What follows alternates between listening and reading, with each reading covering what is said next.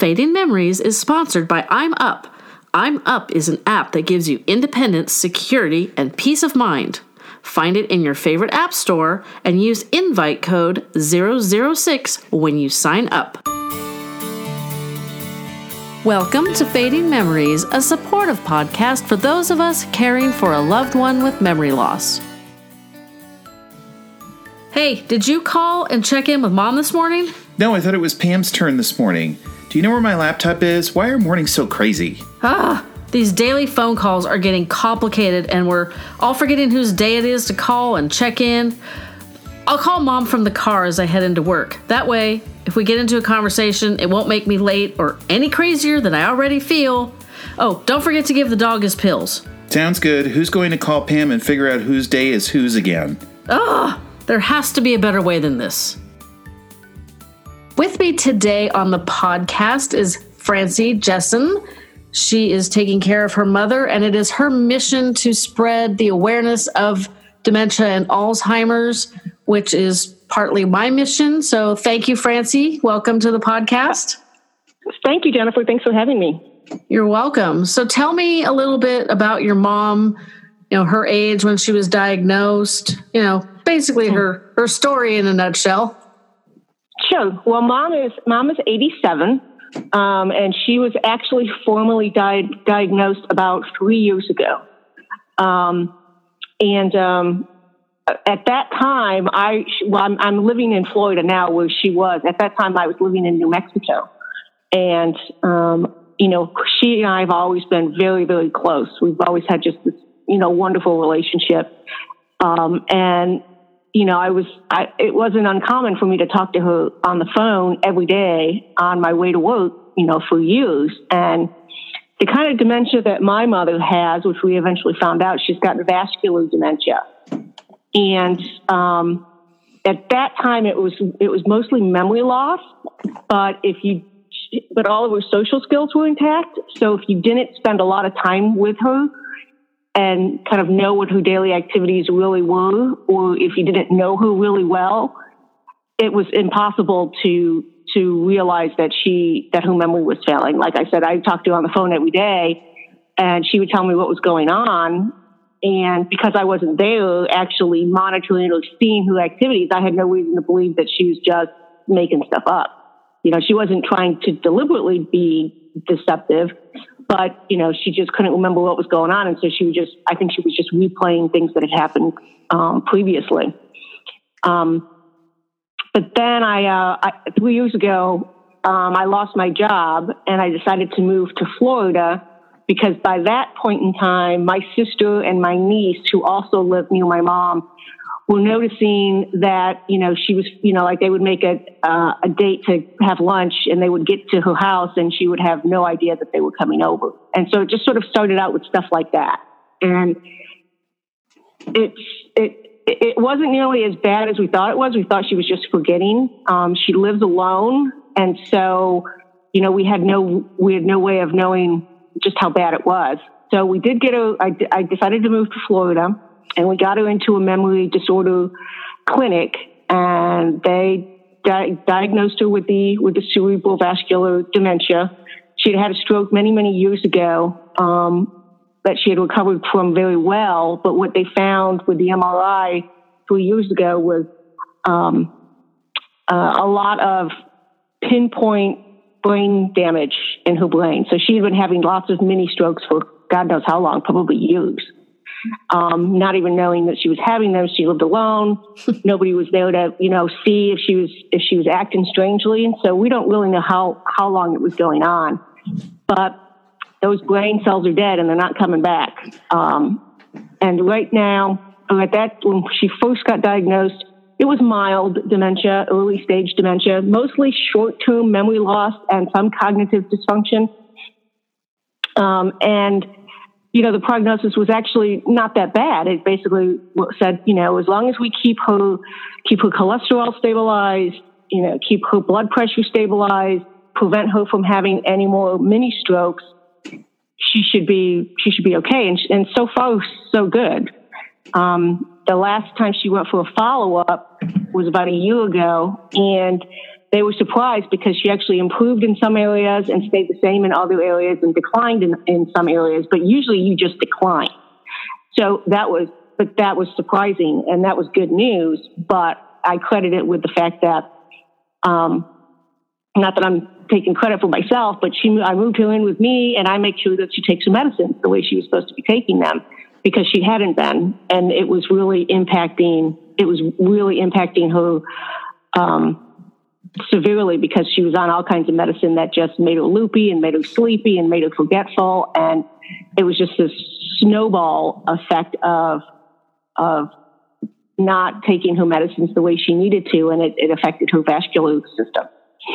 That makes so sense. That's it in a nutshell. Yeah. Okay. Yeah. Well, it's interesting that you you touched on something that I just not learned about, but um, I had my mom at the neurologist on Monday. She and my dad never shared, discussed any of her diagnoses, or you know, I'm not sure how much they accepted it, and I'm I have no details you know, I don't know if they said, yes, this is Alzheimer's and you need to do these things. And my dad ignored it, or I have mm-hmm. no clues. So my mom and I are starting all over, you know, even though the last, well, she had a memory, you know, the pen and paper memory test in April, uh-huh. and she got two out of mm-hmm. 30. So mm-hmm. that's not good yeah. at all. And the, the new neurologist said that because I'm my mom has had this disease, I believe, for at least 18 years. And I've said multiple wow. times on the podcast, I think she actually started showing signs in the summer of 1995, which meant she would have been 52 and a half. And, mm-hmm. you know, thinking back on it, I, I don't remember her not having memory issues, you know, because it's been that long. And mm-hmm. the the neurologist. So I was asking the neurologist, I'm like, what should I be looking for? What should I expect? I mean, her mom, now I've gotten two different opinions. I, she doesn't necessarily think that my grandmother had undiagnosed Alzheimer's. Grandma had an aneurysm that leaked for three months before they fixed oh. it surgically. Yeah. And mm-hmm. she she had a different opinion on the after effects of the the leaking aneurysm and the surgery than my mom's general physician did, which, you know, makes sense. She's a neurologist. She would, she would probably know better. So now I'm wondering if my grandmother really did have um, undiagnosed Alzheimer's or not, but she definitely had no memory at the end of her life, and neither did my maternal great grandmother. But the neurologist mm-hmm. was telling me on Monday because my great my my maternal grandmother lived to 91. My mom is completely physically healthy, walks fine, you know, mm-hmm. I guess her vision is fine except for the cognitive impairment. That was interesting mm-hmm. on Monday as well. But the neurologist basically said people with Alzheimer's and dementia are living longer because we're maintaining their the rest of their health, mm-hmm. you know, keeping their blood pressure mm-hmm. in check, keeping their cholesterol in check, and all of this good stuff. And I was like, oh, okay. Not really sure that was the answer I was looking for. The memory mm-hmm. care doctor didn't think it would be 10 years, which was my estimate. So I have no idea. I just know that if my mom lives, my mom will be 76 in about five weeks. And if she lives to 91, mm-hmm. I may lose my mind before that happens. well, well, and I, you know, I'm in a, I'm in a similar situation because at 87, mom is in excellent physical health. I mean, she's got, you know, she's got the chronic conditions. She's got high blood pressure. She's got thyroid. She's, you know, keeps, has to maintain her cholesterol and all those things, but they're all under control. And once we got her medication managed, they're all completely under control. And, you know, we come from a family of long livers. My, um, my grandmother, well, she died, she died kind of younger than a lot of them. She died at, at 80, 85. Um, but her, one of her sisters just died last year at 104. Oh, wow. And yeah, so, you know, my, my mother's probably going to live to be 100, uh, no doubt um, because she is in such good physical health for her age. Um, and, you know, I'm kind of in the same boat that you, and you know, it's like that's something that we have to plan for because she will she will live a long time.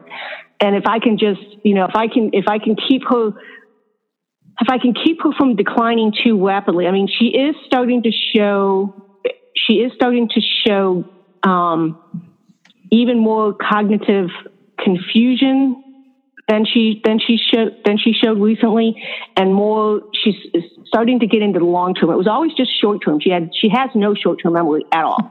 She can't remember five minutes ago. Yeah, my mom is yeah. like a minute at best. Yeah, but um, but her long term memory was relatively okay, and but now it, I'm starting to see signs where you know, you know, like the other day, you know, we live in we live in Florida, but we uh, we uh, we're from New York State. I was born and raised in a town up in upstate New York, and she made a comment, basically saying that you know I, that I was born and raised here in Florida. and now that really struck me because you know she didn't know what I, I think she didn't know what town she was in. I don't think it's that she forgot where I was born. I think she forgot what town she was in, and you know, so she connected these dots that did not connect. And and a couple of weeks before that, she got up in the morning and she came. She says, "You know, I was thinking, and I, I write about this in one of my blogs. She said, I was I was thinking, is your last name is your guys' last name Jesson or Devaney?" And she was talking about. I was like, "You mean me and my sister and my brother?" She's like, "Yeah." I said, "It's Jesson, and my name is the last, same last name as her last name." And Devaney was my sister's first husband's name, so it's his nieces. It's his nieces and nephew. It's my my my mother's grandchildren's names. So she was not figuring out who were the Jessons and who were the Devaneys, and that really struck me because she forgot my last name, and that's the kind of stuff that just makes you just sort of step back and be like, "Whoa, where did that come from?" Um, yeah, I've had similar experiences, so but I'm assuming yeah. she knows. She still knows that you're her daughter. Oh yeah. Oh yeah. No, I mean it. Nothing like that has has has changed. She she she forgets a little bit about how many great grandchildren she has, and she gets the grandchildren confused with the great grandchildren. Um, but really, the ones that she gets confused with are the ones that she doesn't see very often. So I think a lot of it is just you know sort of out, of sight, out of mind. You know.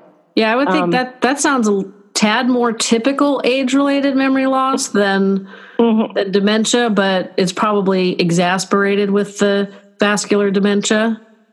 Mm-hmm. My mom, my mom yeah. thinks I am either her very good friend or her sister.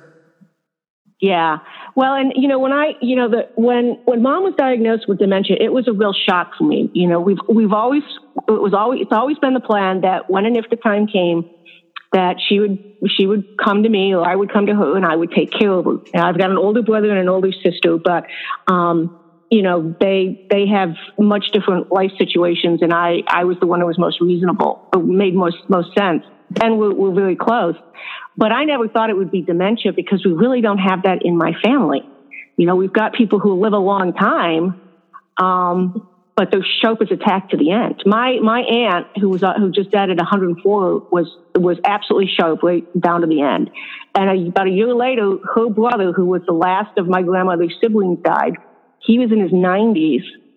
I saw him a couple of years ago after not seeing him for 20 years, and he knew immediately who I was and I was last time I saw him, I was a you know I'm not wasn't a kid, but I was a young woman, and now I'm not a young woman anymore. And he knew he he so so that's the thing. It's like this just doesn't. This is not the kind of thing that we've ever experienced in our family. My grandmother was she went downhill the the the six months before she died, but she was she was perfect up until then. She you know that's what people in my family do. They go downhill fast and then they pass. They don't deteriorate, and they don't have memory loss. So I never prepared for dementia. I when when mom was diagnosed, it was it was an uphill climb because I knew nothing about the disease. I knew nothing about the fact that Alzheimer's is a type of dementia and there's hundreds of types of dementia. I you know I knew none of that, and and it, I I had to I had to learn and I had to learn quickly because it wasn't the kind of care I ever thought I would have to give her. I thought I would just have to give her care because she would be you know need help cooking her meals and getting around the house because she was going to be old and, and frail. I didn't think that it was going to be this. Yeah. And so it's been, it's, it's been, it's been, it's been a, a real challenge. And that's, that's really why I started my blog is because I didn't know any of this when this happened. And I just feel that if if if I if I help one person not have to to you know go through the weeds, then that's then I've done my job. You know. Yeah. And, then, and what I found out is this community is huge. There are so many caregivers out there that are in the same situation that we're in, and I had no idea. Yeah, and it's not necessarily easy to tap in to that. It's like there's a small door that lets you into this huge, vast universe of people and resources and and I just in the last year because I st- I decided to start the podcast about a year ago. I started working on it in January and launched in May. And I, have learned so much. I've helped people and you know and I've I've learned things as well. I I had a, a guest I was talking to and one of the things and it's it's stupid and it's really hard to get past but there's only three blonde people in my mom's family her youngest brother, myself, the daughter, and my niece, her granddaughter. So the fact that she thinks that I'm my aunt drives me batty. Mm-hmm. And I mean, Right. it's it's stupid and it's petty and it doesn't serve me at all. But it just makes me crazy. And I had mentioned, you know, you'd think just looking at me, she'd at least guess. I mean, she's probably not going to guess I'm her brother because I don't look like her brother. and, and at some point, she might confuse my niece for me because although she's going to always remember my niece as a kid, my niece just turned 13. So it's, you know, it's, you'd think that there'd be this huge visual clue blonde person, must be daughter. And this gal pointed out, she's like, she may not see the color, her brain may not process. Right. And I'm like, well, don't tell me logic because, you know, I don't want to hear any logic. I, Yeah. it, it, but it's it's it's true. You know, it, it you know long before um, I went down this road with mom, I've always been, you know, I've always had a fascination for with brain science. It's just sort of been just an interest of mine and and the wiring and stuff. And you know, when I can step away from being a concerned, scared, worried daughter, sometimes I watch mom and I'm like, well, that's interesting. Where did that come from? You know, because sometimes she'll just, she, like I said, she'll connect these dots and it's like, how did, where did you come up with that? You know, Like, those And dots she don't has make the right picture. they, they may, yeah, yeah. There's there's no connection between those dots, and you know, like like it's one of the things that she does every day that just really.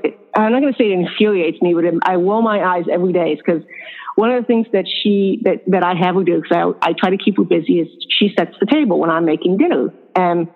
She'll ask where the where the linens are. I'll tell her they're in the linen closet. She'll go and she'll get them. She'll put them on the table, and then when we're done cleaning, when we're done eating, every single day she folds the linens if they don't have to go in the wash, and she puts them on a shelf in the dining room on top of the serving platters. I have absolutely no idea why she thinks that's where they go, but that's what she does. Everything, you know. And it's like, why would you think that you got them out of the linen closet? Why do you think they belong on top of uh, uh, of of serving platters? And this is a woman who her entire life everything had its place and uh, there was a place for everything and everything made perfect sense. And now it just doesn't anymore. But it's it's one of her things. That's what she does. And you know, it's it's as as as difficult as it as it is for her to lay down memories. That's a memory that's been laid down and it won't go away. And so that's you know every day that's what happens. And it's just stuff like that all the time. You know, just weird things. It, the the thing the development that's happened just this week is she she can physically dress herself. That's not a problem. She cannot pick out clothes. She can't, you know, she can't figure out what to wear. She can't she can't pick out matching jewelry. She can't pick out matching shoes, and it really frustrates her. And it takes her hours to get dressed every day. And she she can spend an hour trying to figure out what she's going to wear, and she gets very stressed. She gets, you know, she starts breathing heavy. She gets frustrated. She hates all of her clothes, and it just it just becomes this spiral. And so what I've started doing is, you know, if I don't just, you know, if I don't just lay out her clothes and everything while she's in the shower, I go in there with her and I help her because otherwise the stress level just goes through the roof because she just, you know, she knows on some level, she knows she can't figure it out and it drives her crazy. You know, there's still a part of her, there's still a part of her that's like, you know, I used to be so together. Why am I not together? And I don't know if that's a consciousness or if it's, you know, deep in the amygdala or whatever, but but she those times when she knows that things aren't right, on an emotional level, and it really, really stresses her. And that stresses, it, obviously, the stress isn't good for her. It's not good for no. her blood pressure. It's not good for anything else. You know, and I mean, the good thing is, you know, after after the whole thing's over, she'll forget about it and she doesn't remember it. But in that moment, her blood pressure was probably spiking, and that's just not that's just not good. It's not healthy. Does she have? That's a new. That's, does she have a pretty full closet? Well, we actually a couple. Well, it's probably been about a year now. We actually went through, and I was just ruthless, and we because she never feels like anything. I mean, we live in Florida. She's been in Florida for 25 years, and she still had heavy wool sweaters that she had when she lived in New York. I was like, what do you have this for? You're never going to wear this. And and so when I moved her from her condo into my house, I, you know, I I took basically all of her clothes with the intent of of of cleaning them out. And she had all of her closet and half of one of my closets, uh, half of two of my closets. And it, we reached the point where I was like, Ma, we got to go through this stuff. And if it doesn't fit you, if you're not going to wear it, if you haven't worn it, it's gone. We took 12 garbage bags full of clothes to Goodwill. And, you know, and, and I thought it was going to be more difficult than it was because she doesn't like to throw, doesn't like to get rid of anything. And, you know, we were just, uh, like I said, I was ruthless. I was like, does it fit you? Does it not fit you? It's going in the bag, going in the bag. And she, she went along with it, but she still has more. I, I realized just this week when this started happening, um, the, what I just described that I really need to go in and, and when she's not here one day, when she's, you know, at my sister's or um, playing one of her, her, games with her friends, I really just needed to go in there and just be even more ruthless because she has too many decisions. Too many decisions are just not a good thing for someone with dementia. It's cruel. Yeah, exactly. you know, and so I've, I've got to go in there and I've got to do it. Um, well, I just went through, and I, I don't think I've talked too much about this um, on any of the recent episodes, a little bit perhaps. I know, well, my, okay, I'm in, I'm in Northern California. I'm between all the fires, which is good and bad. We've had some pretty hideous mm-hmm. smoke. Mm, and, mm-hmm. you know, in the summertime, it's 105. And like everybody says, well, it's a dry heat. Well, my mom was wearing this three quarter length sleeve black sweater. Now, in my part of California, you don't get heavy wool sweaters. I would like them because I'm always cold. But for the most part, they're like cotton and nylon and, and, you know, they're a blend, so they're not super warm. And this one was a lightweight sweater.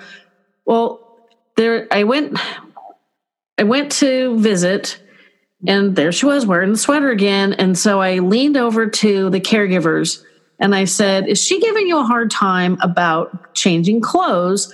Because the last seven of eight times I've been with her, she's had on that sweater. And they said, Oh, mm-hmm. yeah, yeah and she's given us a hard time about showering. I'm like, okay, that's kind of weird.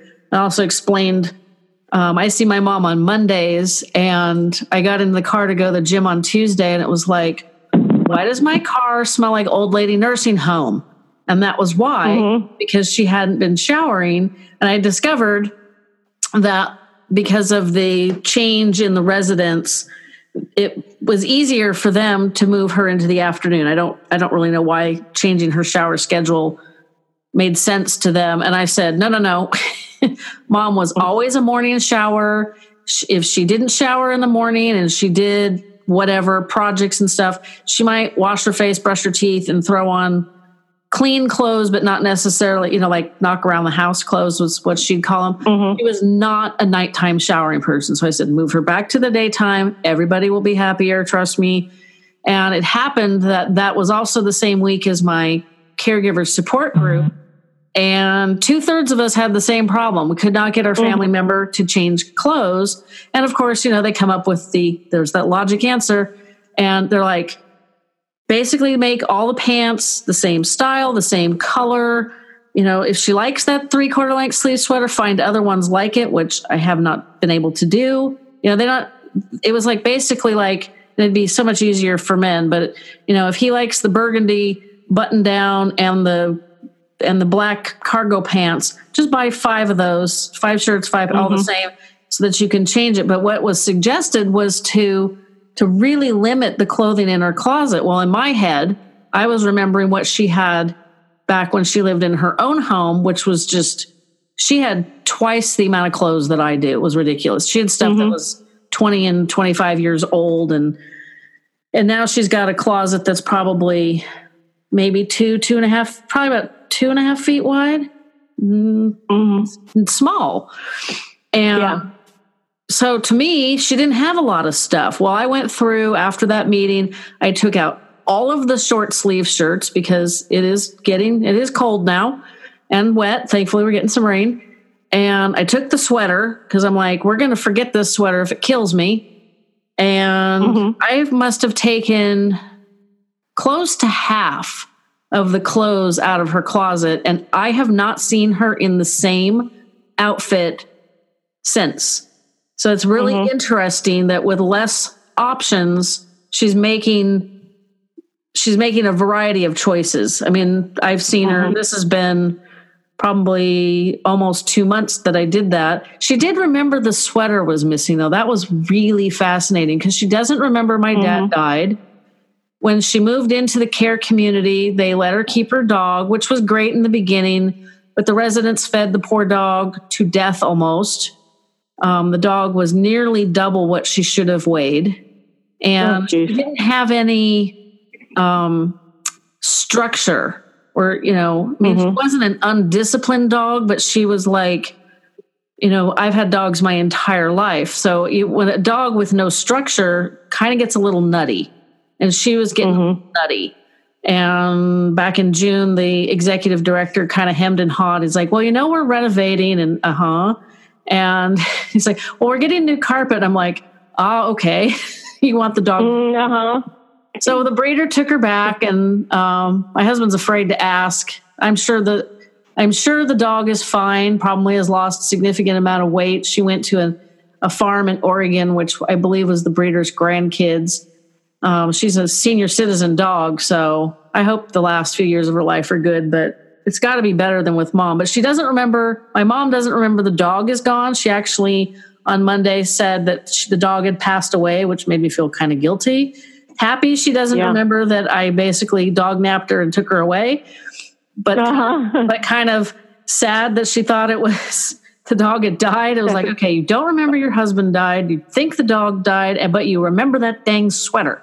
So it is uh-huh. very strange. Yeah. It's caught in their in what the good part of their brain is just I, I too am like you. If I, I tell people if I was any good at math and science, and half my age, I would so go into brain research because it is so fascinating. Uh huh. It's just and yeah, and, and when it's right in front of you, it, yeah. it's it's even more fascinating, you know. But you know, getting back to the the whole closet thing, I think you know that's another reason why um, that I kind of I I I did my blog and I'm on this journey is because you know I I I had a pretty steep um, learning curve in the beginning, but I still I still need to learn and you know, just hearing you talk about what you did for your mom and her closet is like, you know, that's what I need to do. And you know, if you if you're not if I if I wasn't in touch with other people who are going through this or have, who have gone through this, this is every everything that happens with mom is a new experience for me, and and I don't always have the answer, but just hearing what you said is it, it makes perfect sense. But I don't know that I would have. I know I would have pared down her closet, but I don't know that I would have necessarily tried to get clothing that looks similar. I mean, I'm not sure that she's at that stage yet. I mean, she still likes to look nice. Um, and she's still, you know, she's always been a close, you know, close hound. But if it comes down to that, then that'll be something that I'll, I'll just kind of keep in the back pocket. And, and if I have to do that, I will. Um, yeah, when you go shopping it's, with it's her, constantly changing. You know, by uh-huh. buy like um, she uh, because she was feeding the dog from the table, I'm sure she, when we moved her into her new residence, she weighed 116 pounds, which it, she used to be five four. She's more like five two now. That's a good weight for that size, that height. And she got down to 100 pounds. And their food there is good. It's it's very mm-hmm. good. It wasn't that. I, I'm not, and I've watched her eat. She doesn't have a trouble eating. So I was I was puzzled why she was she lost so much weight she's put on about three or four pounds, which is good. But in the interim, the the one caregiver that deals with my mom in the morning helps with the showers and the dressing. I showed up and she said, "Your mama need new pants." And I'm like, oh, oh, fun. That's my least favorite thing oh. to do is take her shopping. And I we had mm-hmm. like a dentist and a doctor's appointment. And so I texted my sister and I said, Mom's got a dentist appointment, a doctor's appointment, and needs new clothes. Pick one of the three. And I knew which one she'd pick. she took my mom shopping and you know it's it's not unreasonable and i'm sure my sister and i feel the same way. We want mom to look nice. I mean there's no reason for her not to. And so my sister bought her these very nice um, elastic waist uh, modern women's slacks. They had um, the skinny leg because mom's got no butt.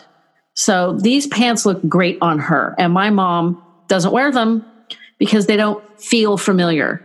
So i Uh-huh. I finally she didn't well after the whole incident with the black sweater with it has it's a really pretty sweater um, variegated pink flowers on the top. It's very pretty. But she was wearing it with blue pants, which just you know that just pokes my artistic eye right right square in the middle. And I mean, it makes me crazy when my husband does stuff like that. So I'm like, you know, mom's got lots of nice outfits. We made sure she had lots of nice outfits when we moved her in because she had a lot of stuff that didn't fit and you know the pants look great on her but i just i finally told my sister i said um, when i get my hair done I, there's a kmart down the street. I'm going to go and see if i can find the old lady pants that mom likes. And kmart was close.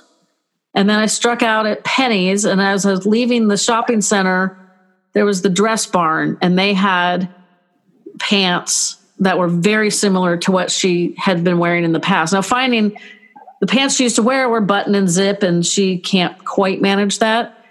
So it, it's hard to find completely elasticized waist with the more traditional cut. And she's been wearing those a lot but she also wears these um, pants i bought her last christmas from target and every time she wears them she's got them on backwards. Oh no.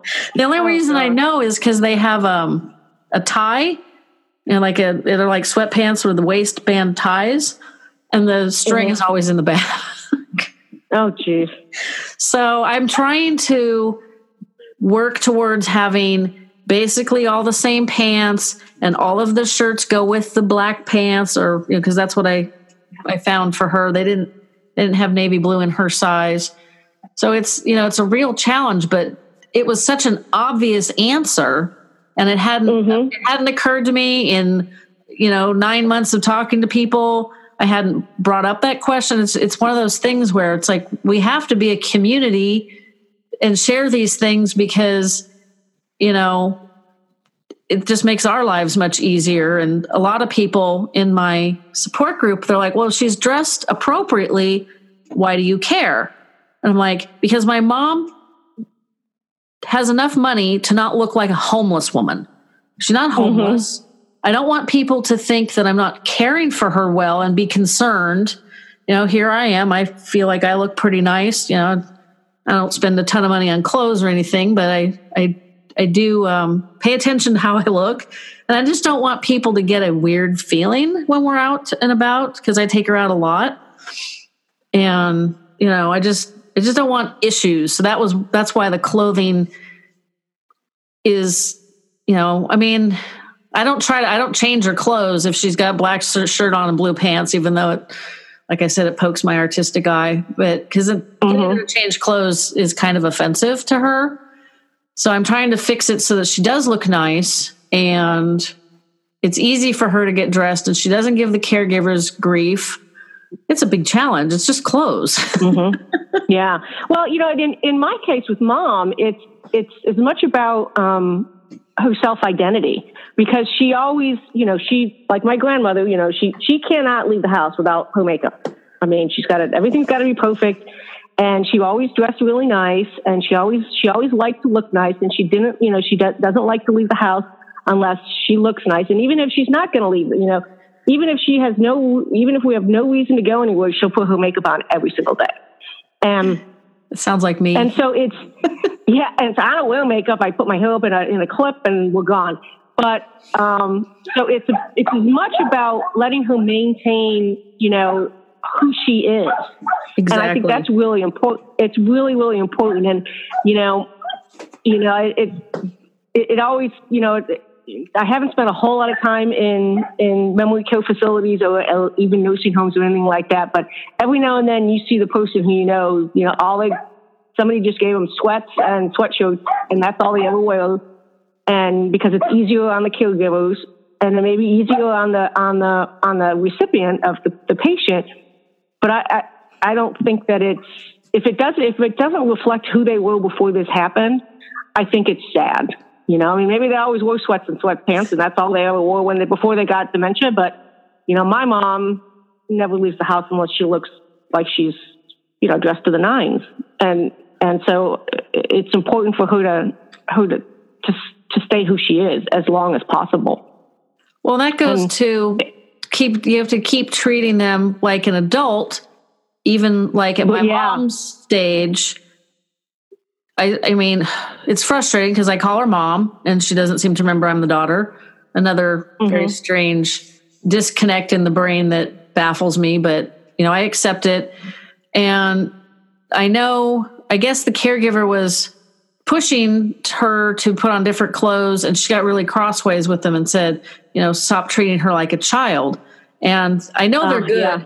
I know they're good at not doing that you know, because the, there's a just a hairline difference between insisting and, and possible elder abuse.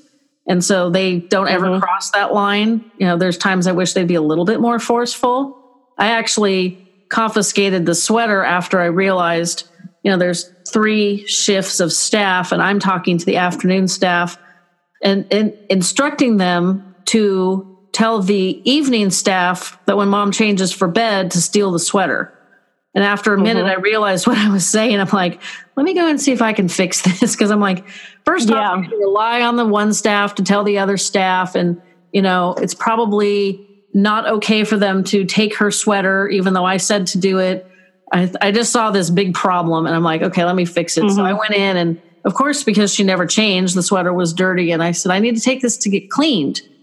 And so why don't you change mm-hmm. clothes before you eat and I'll take this and get it cleaned because I have to go. And and she did kind of reluctantly and I took it home and cleaned it and it's it's in a spare dresser that I've got and along with other stuff. There's one other shirt that I'll probably try to steal just because it's so big. She had it on one day and I was mm-hmm. like, "Good lord, lady, you look like you're wearing a bag."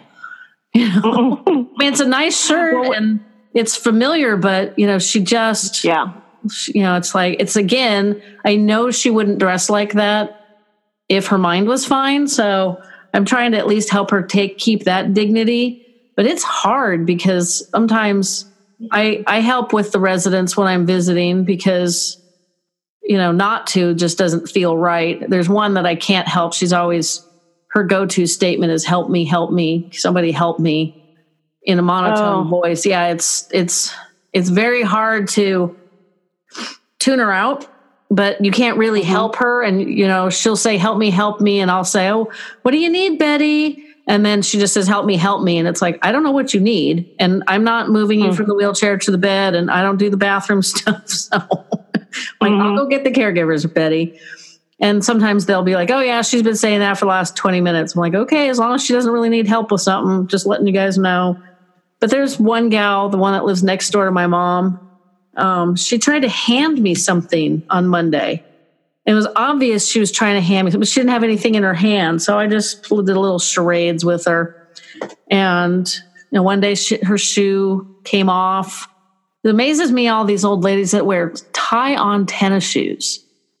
Like I try to put my mom in, you know, a spare pair of my tennis shoes so we can go walking in the park or there's some regional parks nearby one of which is, you know, it's not like a paved city type park, but it's it's easy walking, but I'd rather that she do it in tennis shoes and not the little slip on loafers that she wears all the time, which is they're almost 2 years old. I'm going to have to see if I can f- find out find a pair that are super similar before they're totally worn out.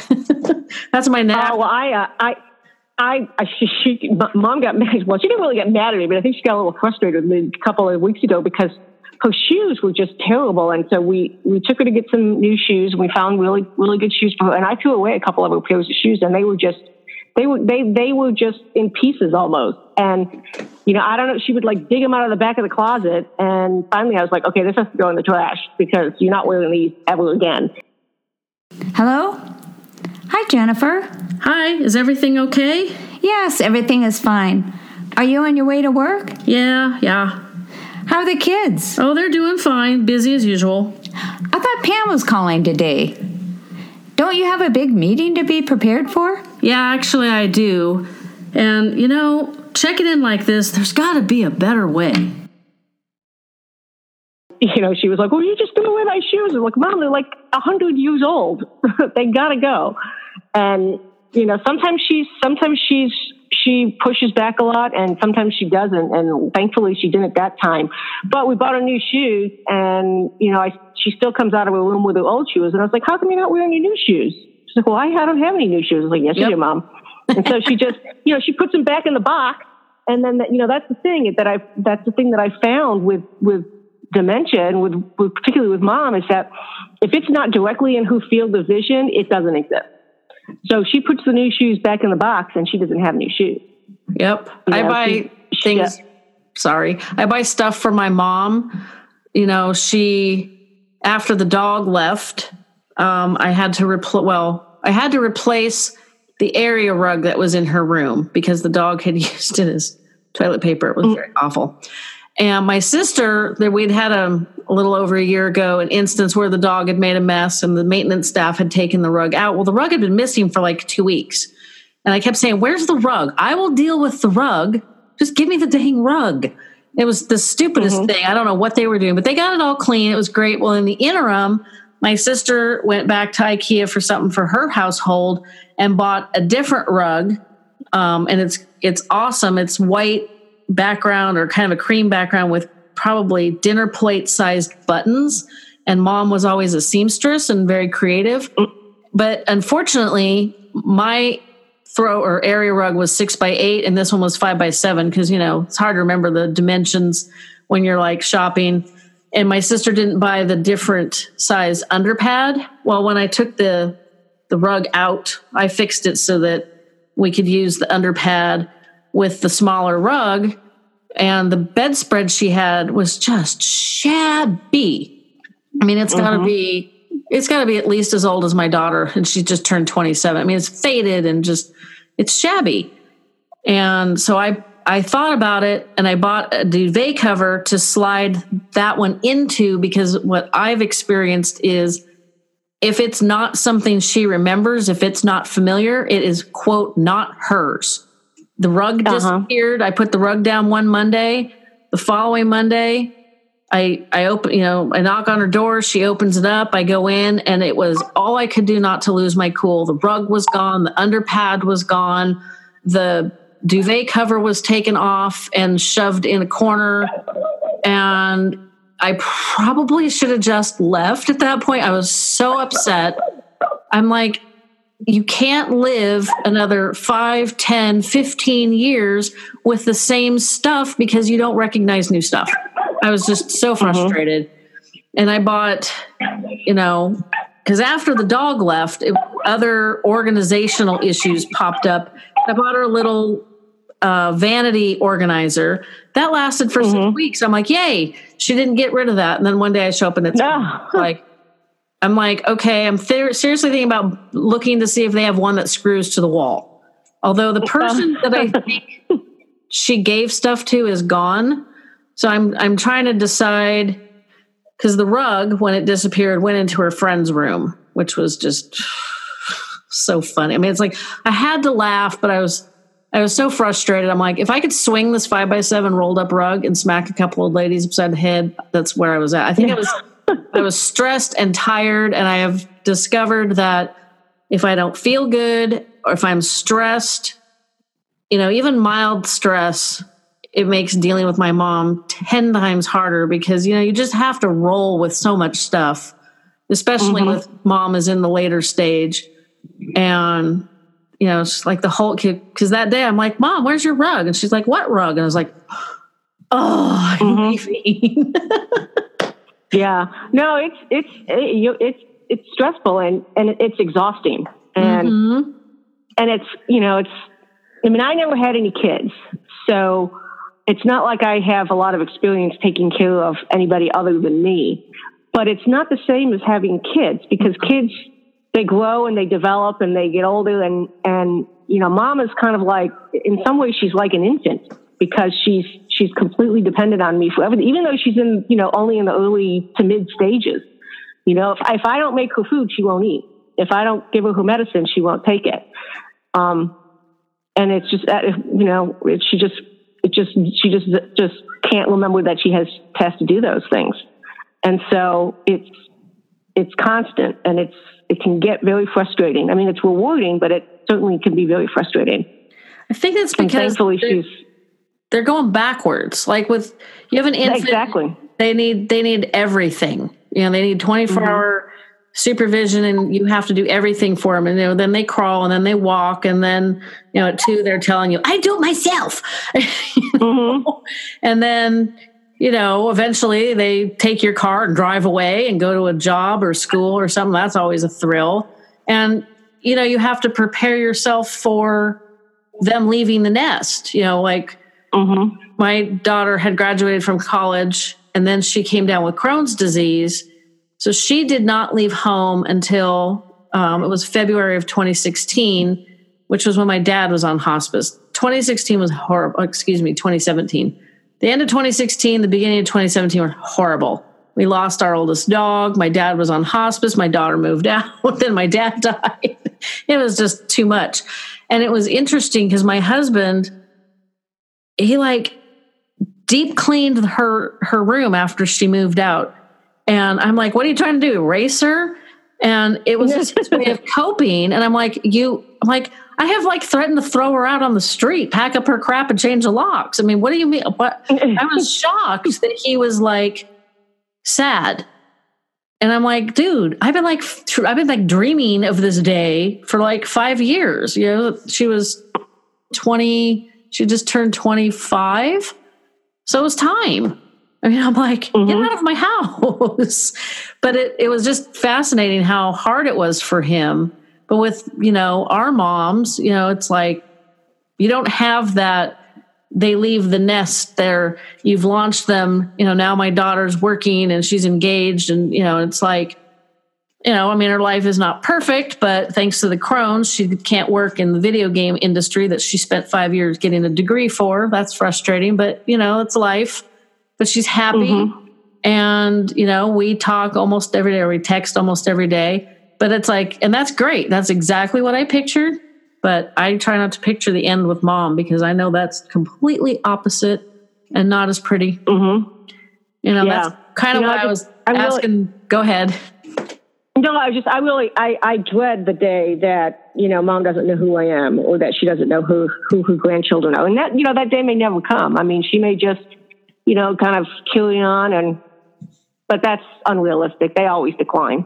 Right. And that's, that's, you know, I got to tell, I'm not, I'm not prepared for that. And I, I know I need to, but I don't know how you prepare for that.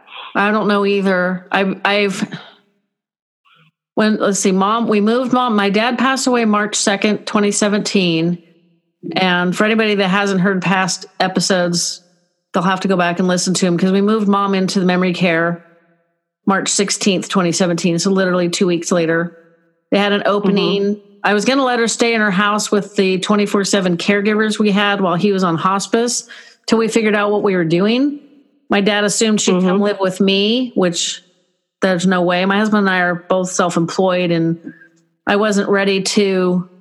I mean, at 50, I was definitely not ready to put my entire life on hold, especially thinking she could live 20 years. Like, uh uh And I'm not spending the next 20 years shackled to my house and to somebody who doesn't remember who I am.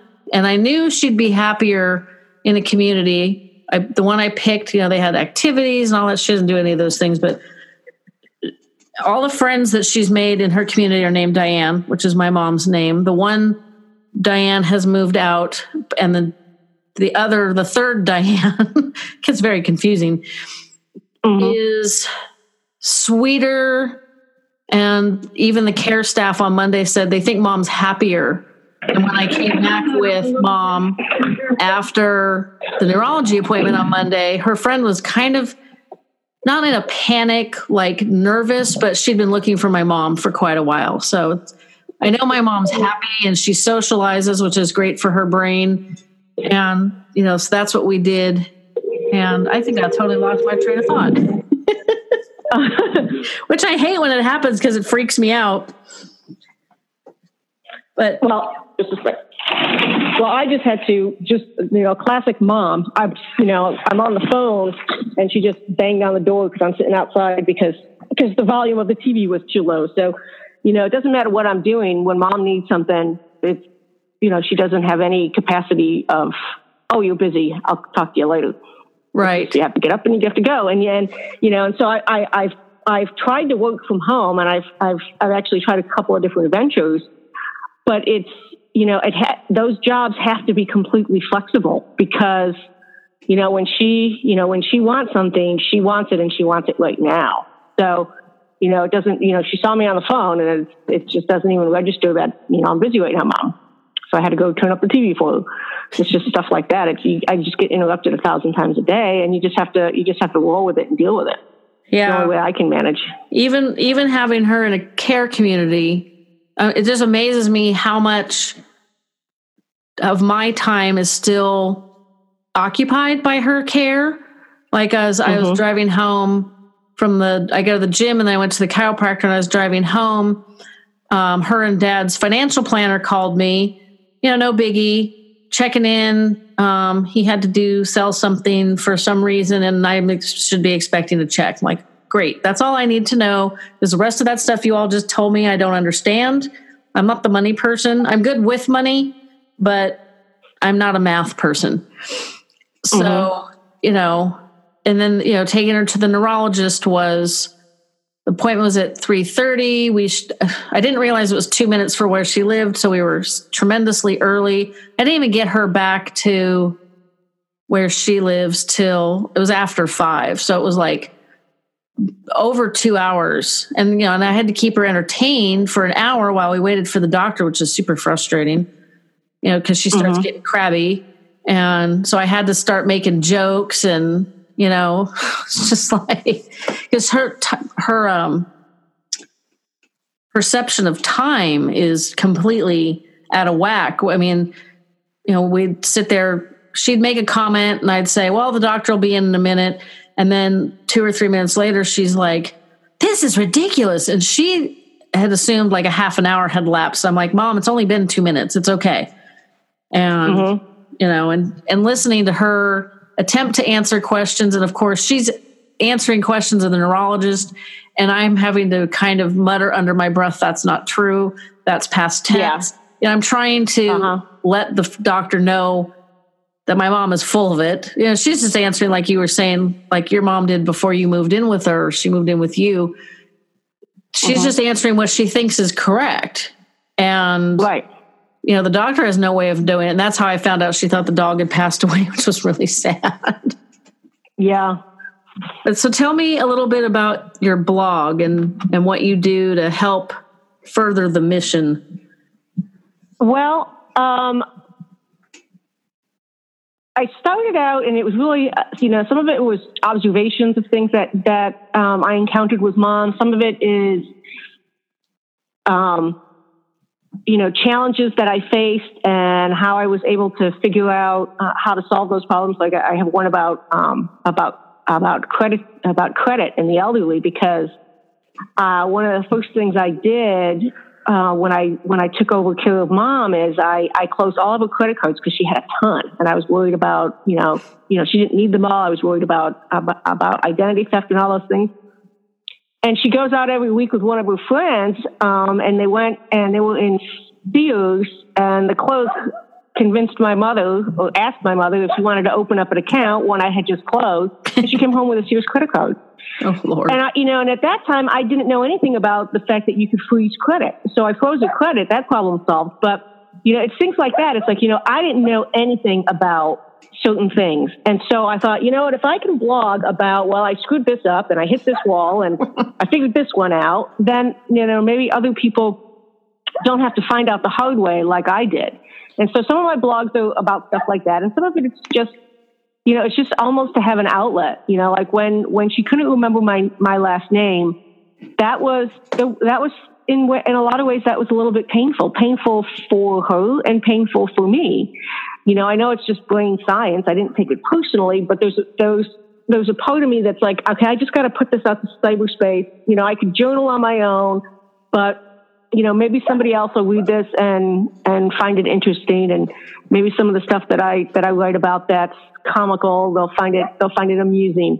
But if it if it can just if it can just provide an outlet for me because I love to write, so it's that's something for me that's that's enjoyable, and and just you know create a community and and and and find ways that other people can maybe learn something that I didn't know and that I learned the hard way. Now, and also to bring people into my community too, because it's it's it's given me a, way to find other caregivers like you and like other folks, and just you know have conversations about what what's happened to them and and ways that that it may or may not happen to me.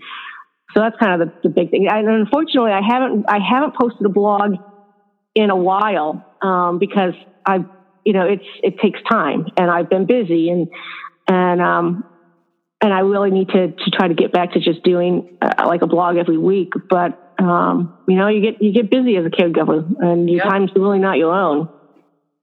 Yeah, that's that's one of the hardest things. Like I said, even with even with my mom in the community, you know, for the memory impaired, it's it's still you know there's paperwork that comes in the mail and you know like this time of year you get like an inch thick of stuff from the insurance companies and i look at it and i look i give it to my husband. I'm like it doesn't appear anything is changing. Do i need to keep this or can i just put it in the recycling?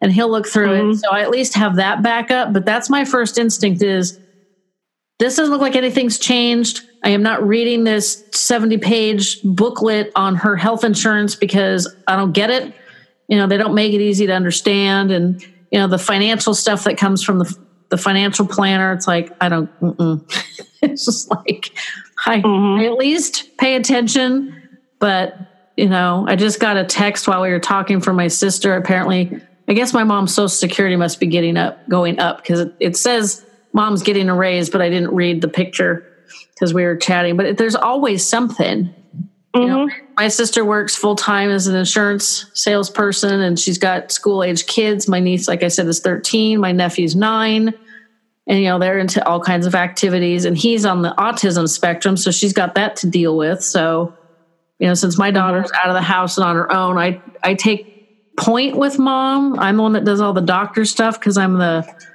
healthcare power of attorney. Which there's days I'd like to give that up, but I I know in the end I'm going to have to make decisions that'll be harder for my sister.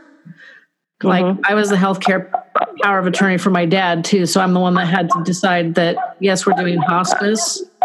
Um, that one was it was easy medically, but it still wasn't easy emotionally. And I did make sure that she agreed and was on the same page with me, but that may or may not be the case with my mom. I've had people say, well, why are you giving her a flu shot? You know, it's like, mm-hmm. it's, it's, so hard to know. I'm like, I don't want to prolong her decline because I know mm-hmm. she doesn't, she didn't want to live in a community, you know, residence or a facility. And she didn't want to end up like her mom, which is exactly where she's at. And ugh. so I have to mm-hmm. balance mm-hmm. what I know she wants with reality. And it's, ugh, it's not fun. It, it is, and I mean, you bring up a really good point. I mean, you know, like I said, like I said before, mom is mom is still in relatively good health, and she's not in in any way close to advanced um, dementia. But you know, because because we're as a community living longer, there's so much more dementia that's that's that's impacting people's lives. And at what point do you say, you know, okay, her brain's gone, but her body's fine. So do we let her body go? And mm-hmm. that's that's you know that's an ethical that's an ethical question. That's an emotional question. You know, obviously, thankfully, I'm nowhere near that yet. But you know, I she never wanted. I know, she, you know, her her thought of living in a facility is, you know, I she's made me promise her for decades that I would never put her in a home, and that's my goal. Um, as long as I can keep trucking along and have have her stay home, because you know I'm not married, I don't have any kids. It, it makes the most sense for me. But if the if the time came that that she had to go into a home, that's that's a really really difficult decision for me, and I hope I don't have to go there. But um, and I kind of lost my train of thought there. I was talking about one thing and I got off another direction. But the point, you know, you know, it's just it's it's it's difficult, you know, because you you know I, she's my mom and she's always going to be my mom, and I want her to I want to honor her wishes, and this, you know, do, how do I honor her wishes if if I have to make a decision to pull her off some of her meds or whatever, you know?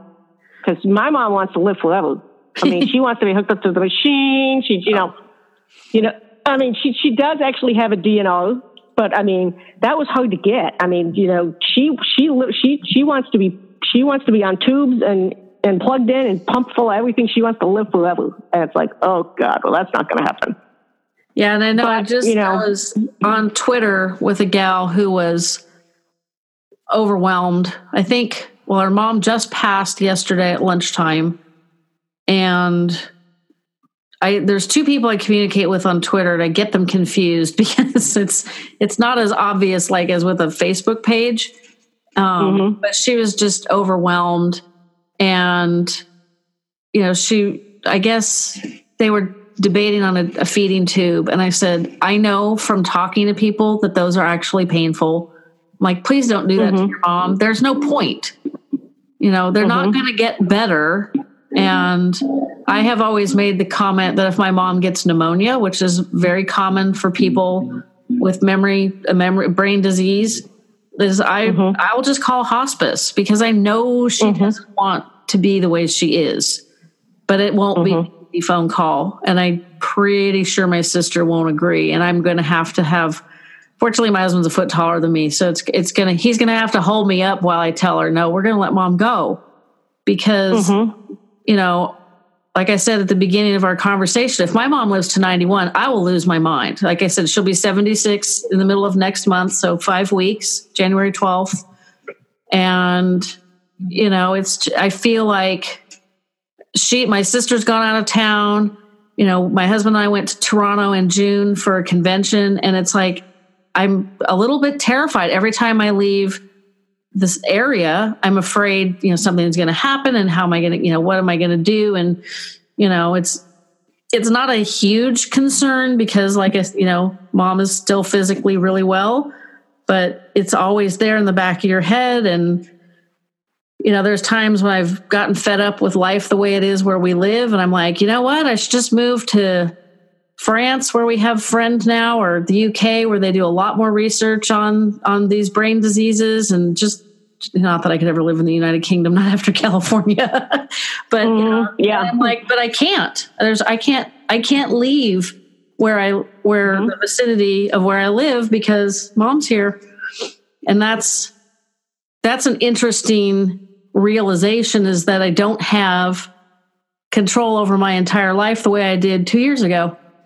and it's mm-hmm. frustrating. But yeah, that's why I'm like, it's it's frustrating, and I, I mean, I, I I commend you for being so honest about it because you know there's a there's there's a part of me that that you know feels like I should be like, well, you know what, this is you know she she always took care of me. She's always she's always been there for me, and this is not easy. And I made a promise to take care of her, and you know every now and then I do get I do get some guilt because it's like, no, I can't just pick up and go. I have to get, you know, somebody to, to, you know, mom can't be left alone. And I've always been able to pick up and go. I've been, I've been on my own my entire adult life, and that's just not true anymore. And it's okay to feel, it's okay to feel those feelings. You know, I, I nobody said this. I nobody said this was going to be easy. And you know, sometimes I found I found you know, you have to vent to the right people because if you vent to the wrong people, they think you're a monster or they think you're weak or they think, you know, you, you're not the right person to be taking care of mom. It's like, no, it's not easy. And, and I'm not going to, you know, sprinkle fairy dust on it and pretend that it, it's easy. Every day it's difficult for one reason or another. And it's just the way it is. It's my new normal. Yeah, I think it's, nice. because It's, because they're going backwards. I mean, if you have a kid, you know that at 18, you know, they're either going to go off to school or maybe they'll join the, the service or, you know, maybe they're bold and they're going to just move out. Or, Mhm. you know, like I said, my daughter was 25 and I spent probably, she graduated from college in 2014. So it's been four and a half years. You know, I spent probably two or three years being ready for her to be out and Mhm. you have kind of an end date, you know, and I could have thrown her out, but you know, between the Crohn's disease and everything that was going on with her, that would have just been stupid. And you know, there were times I wasn't sure she was going to get to that point, and she did. But with mom, it's like instead of you know, you take care of them 24 7, and then it's a little less, a little less, a little less. It's more and more and more as we're aging. uh huh. And Yeah. you know, I commend you for wanting to keep mom with you as long as possible. And I don't, I'm not trying to scare you, but 65% of caregivers are either hospitalized or die. Oh no. Oh no. I I I, I, you know that, I that was one of the early that was that was the early statistics that I that I found when when I started researching it is that is that that caregivers what you just said that that caregivers are, are at serious risk for Mhm. For health issues and mental health issues and I get it. You know it's it's it's easy to it's easy to get it's easy to stop taking care of yourself because you have to take care of somebody else.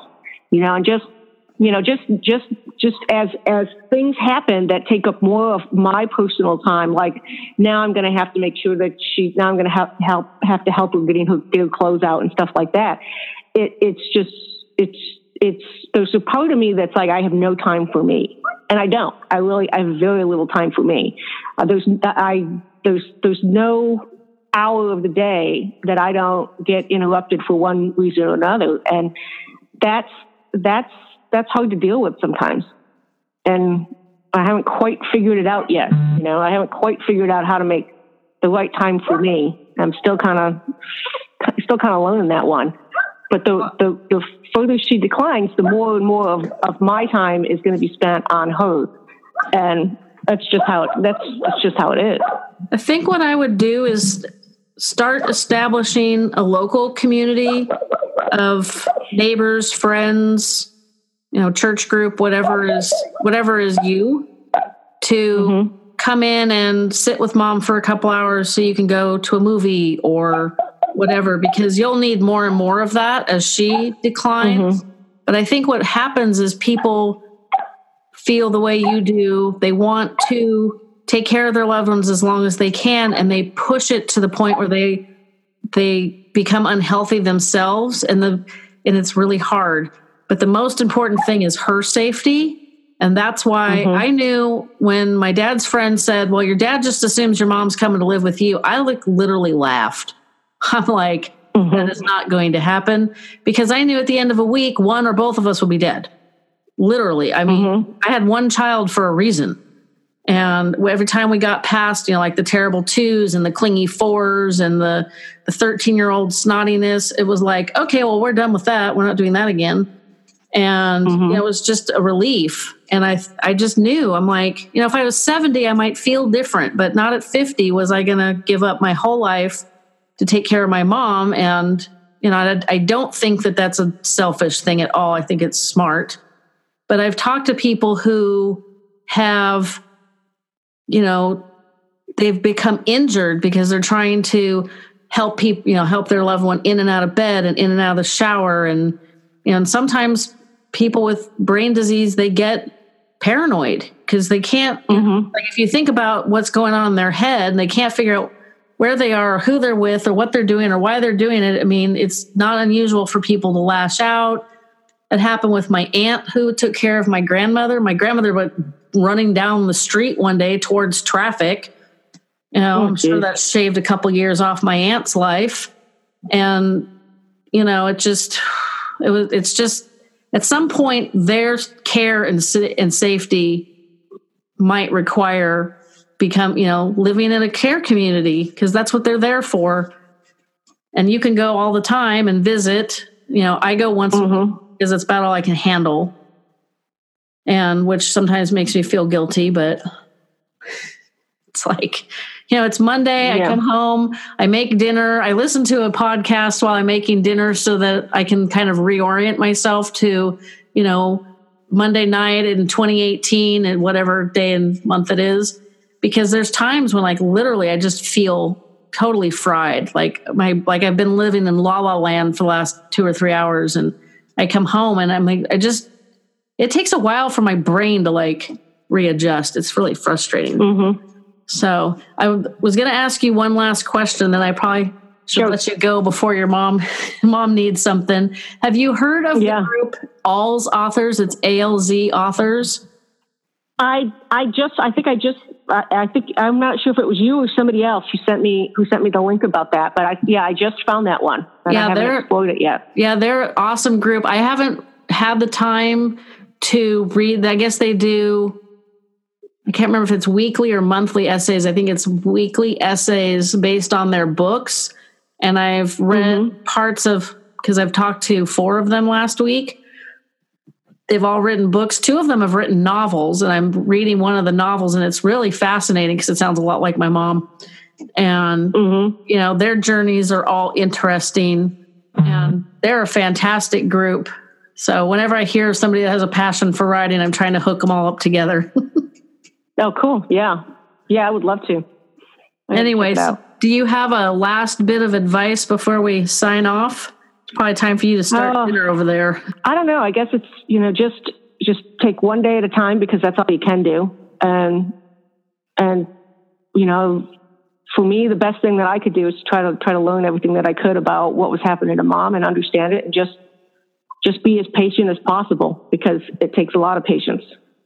yeah that is a that is an understatement Yeah, And I feel like I have a lot of patience, but there's no way I couldn't. I knew because my dad spent 32 days in the hospital. So mom was at my home many days. She was with my sister many days. My aunt was with her at her house many days. We bounced her around, which is terrible.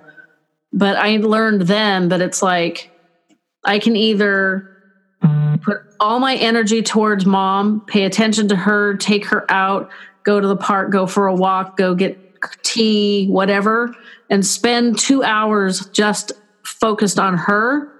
But when she's here with me, it's like, you know, there's meals, there's dogs running around my house with mud on their feet. there's, hmm you know, there's the businesses to run and the house to keep, you know, it's just like, it's, there is no way. I don't know. I don't know how you guys do it when they live with you. I really don't. Well, I think I think you know we're we're blessed in that eh, she's not that bad yet. I mean, eh, she's not as as as advanced as your mother because that I, that I that would be really difficult. You know, she's still she still has some of she still has most of her fac- faculty. She just can't remember two minutes ago. So And I, you know, she's I, still she's still mom. She's still mom. That's what's interesting with my mom. And I, there's times when it's like she's more mild than she was when I was growing up and a young, you know, and a young adult. Um, she was, you know, you definitely did things her way because she was mom and that's the way it went.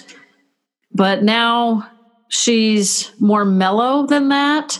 But she's still her, but she's not. It's really strange. I've noticed in the last two or three months that she doesn't take care of her appearance like she was. So Mm. it's always a journey. It'll be a very interesting Yeah. journey by the time it's over. Yes, definitely.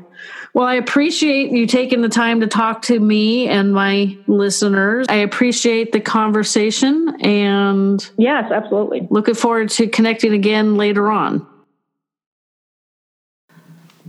Hi, Jen. Sorry about the confusion this morning. I don't know why we keep getting mixed up like this, but I did do some research and I found the perfect app, I think, to solve our problems. It's called uh, I'm Up. It's a way that mom can check in with us at the push of the button on her phone. Wow, that sounds interesting. Tell me about it. It's really simple and kind of perfect for us. Mom just puts her info in and then one of our contact numbers at a time of day when we want her to check in and taps a big red button when it comes up. And then whatever contact she puts in gets a text message. If she doesn't check in, the contact will be alerted. And if there's no continued contact, like she doesn't ever get back to us, then emergency services get called. Huh, that sounds fantastic. How much does that cost? It's only $4.99 a month, which is pretty reasonable, all things considered. Uh, with this version, you get all kind of great options. You can program it for one to three check-ins. There's multiple emergency contacts, so the whole family or even a neighbor could get one. There's even a pet registry to store important information about the dog, including what you want to do after you pass away. Also, there's an estate directory that allows you to have all of the estate information in one place, which is pretty awesome. Power of attorney info and anything someone might need if you're incapacitated or worse. Sign us up. I'm assuming you get that through the App Store. I'm downloading it now. After you download the I'm Up app from your favorite app store, use invite code 006. That way, the fine folks at I'm Up know that you heard about them from Fading Memories. Thanks for tuning in to Fading Memories, and as always, I'll be in your ears again next Tuesday. If you enjoyed this episode and found it helpful, please take a moment and give us a positive rating and review. Ratings and reviews are how new listeners find us, and I can't be a supportive podcast if people don't know I exist.